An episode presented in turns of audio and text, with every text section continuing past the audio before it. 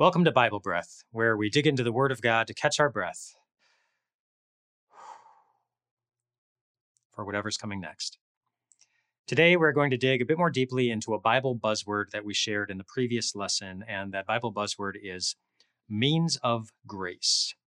You may recall that this is the way we defined means of grace. Means of grace is the ways by which the Holy Spirit applies God's universal grace to our individual souls.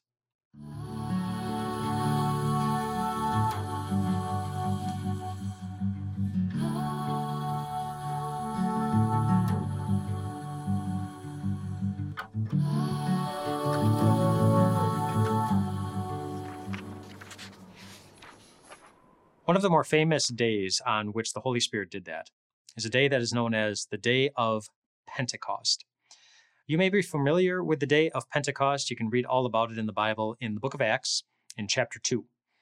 In Acts chapter 2, we, uh, we see the disciples all gathering together 50 days after Easter Sunday, or 10 days after Jesus ascended back into heaven. The disciples are in Jerusalem all together because they are celebrating an Old Testament festival known as the Feast of Weeks. And we are told that while they were gathering there together, a couple of interesting things happened. Firstly, there was a sound like the blowing of a violent wind. Suddenly got their attention. And then, after the sound of the violent wind, flames or tongues of fire started resting on everybody's heads. And then it says that, filled with the Holy Spirit, the disciples began to speak in other tongues which means they were speaking in other languages, languages that they did not previously know. And so a lot of amazing things were taking place. And at the end of this section, we're told that on that day, on the day of Pentecost, 3,000 new individuals were added to the number of believers in the church. Pretty amazing. 3,000 new believers on one single day. And a lot of people think, well, that's amazing.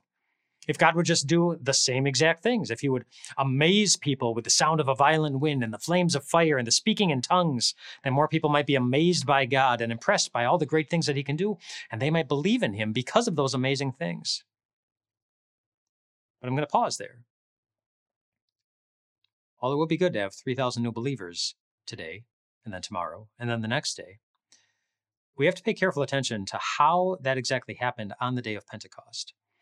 Remember a Bible buzzword that we had in a previous lesson was the word context, which is the thoughts, words, and circumstances surrounding the passage you are studying. And it's important on the day of Pentecost to take a look at the full context of what was going on here so that we understand how those 3,000 individuals suddenly became believers. It wasn't because of all the amazing things, it was because of something else that took place. When we look at the context, we're also told that after the sound of the violent wind, after the tongues of fire, and after the Holy Spirit enabled the disciples to start speaking in other languages that they did not previously know, it tells us about the crowd's reaction. It says that they were bewildered, they were amazed, and they were perplexed. So they had, they had questions about it. In fact, we're told that they started asking the question, well, what does this mean? They didn't understand it at all. And then they even accused the disciples of being drunk, of having too much wine to drink. So they were acting all, all crazy. That doesn't sound like people who were on the same team as the disciples or ready to engage with the disciples in good, meaningful discussion about what it was that they believed or about, about Jesus. But, but no one was at peace. No one at that point believed until after something else happened. Until after the Apostle Peter, who was there with the group, he got up and he started speaking. And he made a speech. And in his speech, he he did a couple of things. Firstly, he, he quoted the Bible, particularly, he quoted the book of Joel. And then he used that as an opportunity to then tell them about Jesus, who he was and what he did. And then he pointed out to them, he said, You are the ones who put him to death by nailing him on a cross. And then he quoted the Bible again. He quoted the book of Psalms. And then he used that as an opportunity to point out Jesus' power over death, that Jesus was raised from the dead. And then he said, he said, God has made this Jesus, whom you crucified, both Lord and Messiah. And then we're told that when they heard that, they were cut to the heart and they asked, What should we do? So at that point, they weren't feeling that Jesus loved them and they didn't love Jesus. They were feeling guilty about what they had done. And this is what Peter said. He said, Repent and be baptized, every one of you, in the name of Jesus Christ for the forgiveness of your sins, and you will receive the gift of the Holy Spirit. The promise is for you and for your children and for all who are far off, for all whom the Lord our God will call. And then, the Bible tells us, and only then, about 3,000 were added to their number that day after the Apostle Peter preached to them, shared with them the law and the gospel. The law, what God expects us to do and not do, and the gospel, the good news about everything that Jesus did to forgive us. You know, we uh, in the last lesson we talked about. You know, we asked the question, what means does the Holy Spirit use to bring us to faith and to sanctify us? And one of the means was exactly what the Apostle Peter shared that day. You know, John 17, verse 17. You know, sanctify them by the truth, Jesus said. Your word is truth. He uses the truth of the word of God.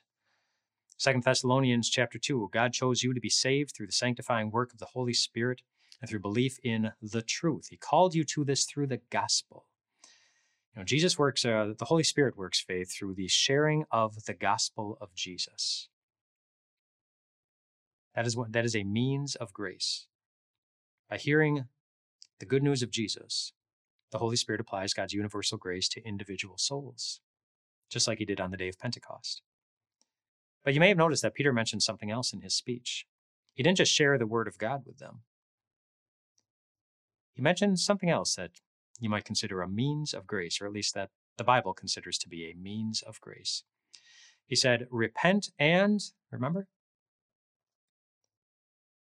be baptized. Every one of you. And why did he say that? Why did he tell them to be baptized? because Jesus told him to.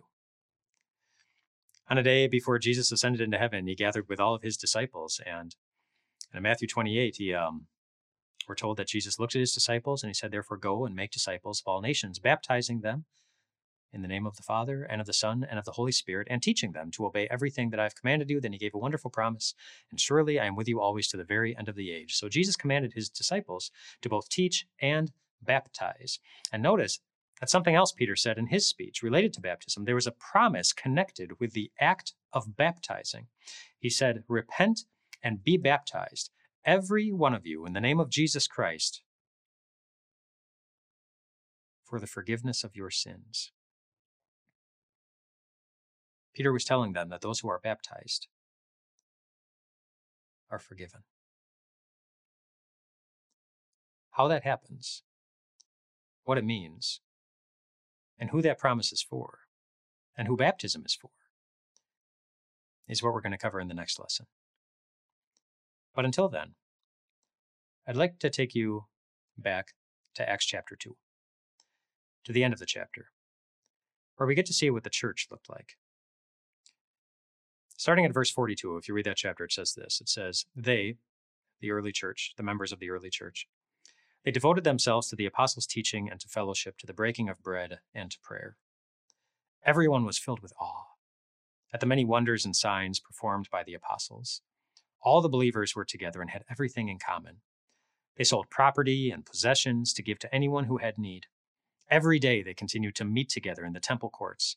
They broke bread in their homes and ate together with glad and sincere hearts, praising God and enjoying the favor of all the people.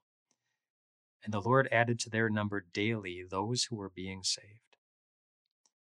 Notice some of the descriptive words that uh, that kind of paint the scene of what life was like in the early church. Glad, sincere hearts, joy, praise. That's a pretty good group to be a part of. It's the kind of place that we'd like to spend a lot of time in. place that's dominated by those characteristics joy and praise and glad things happening, awe, awesome, and how did that take place? Well, they regularly gathered around the teachings of God's Word. They were with other Christians, and at the same time with the Word of God. And that did something amazing and awesome. Look for opportunities to find that. Look for opportunities to do that. If you're looking for joy, if you're looking for something awesome, if you're looking to see the work of God in your own heart, in the hearts of people you love, open up the Word of God. and let the Holy Spirit go to work. We'll see you next time when we dig a bit more deeply into the baptism that Peter talked about on the day of Pentecost.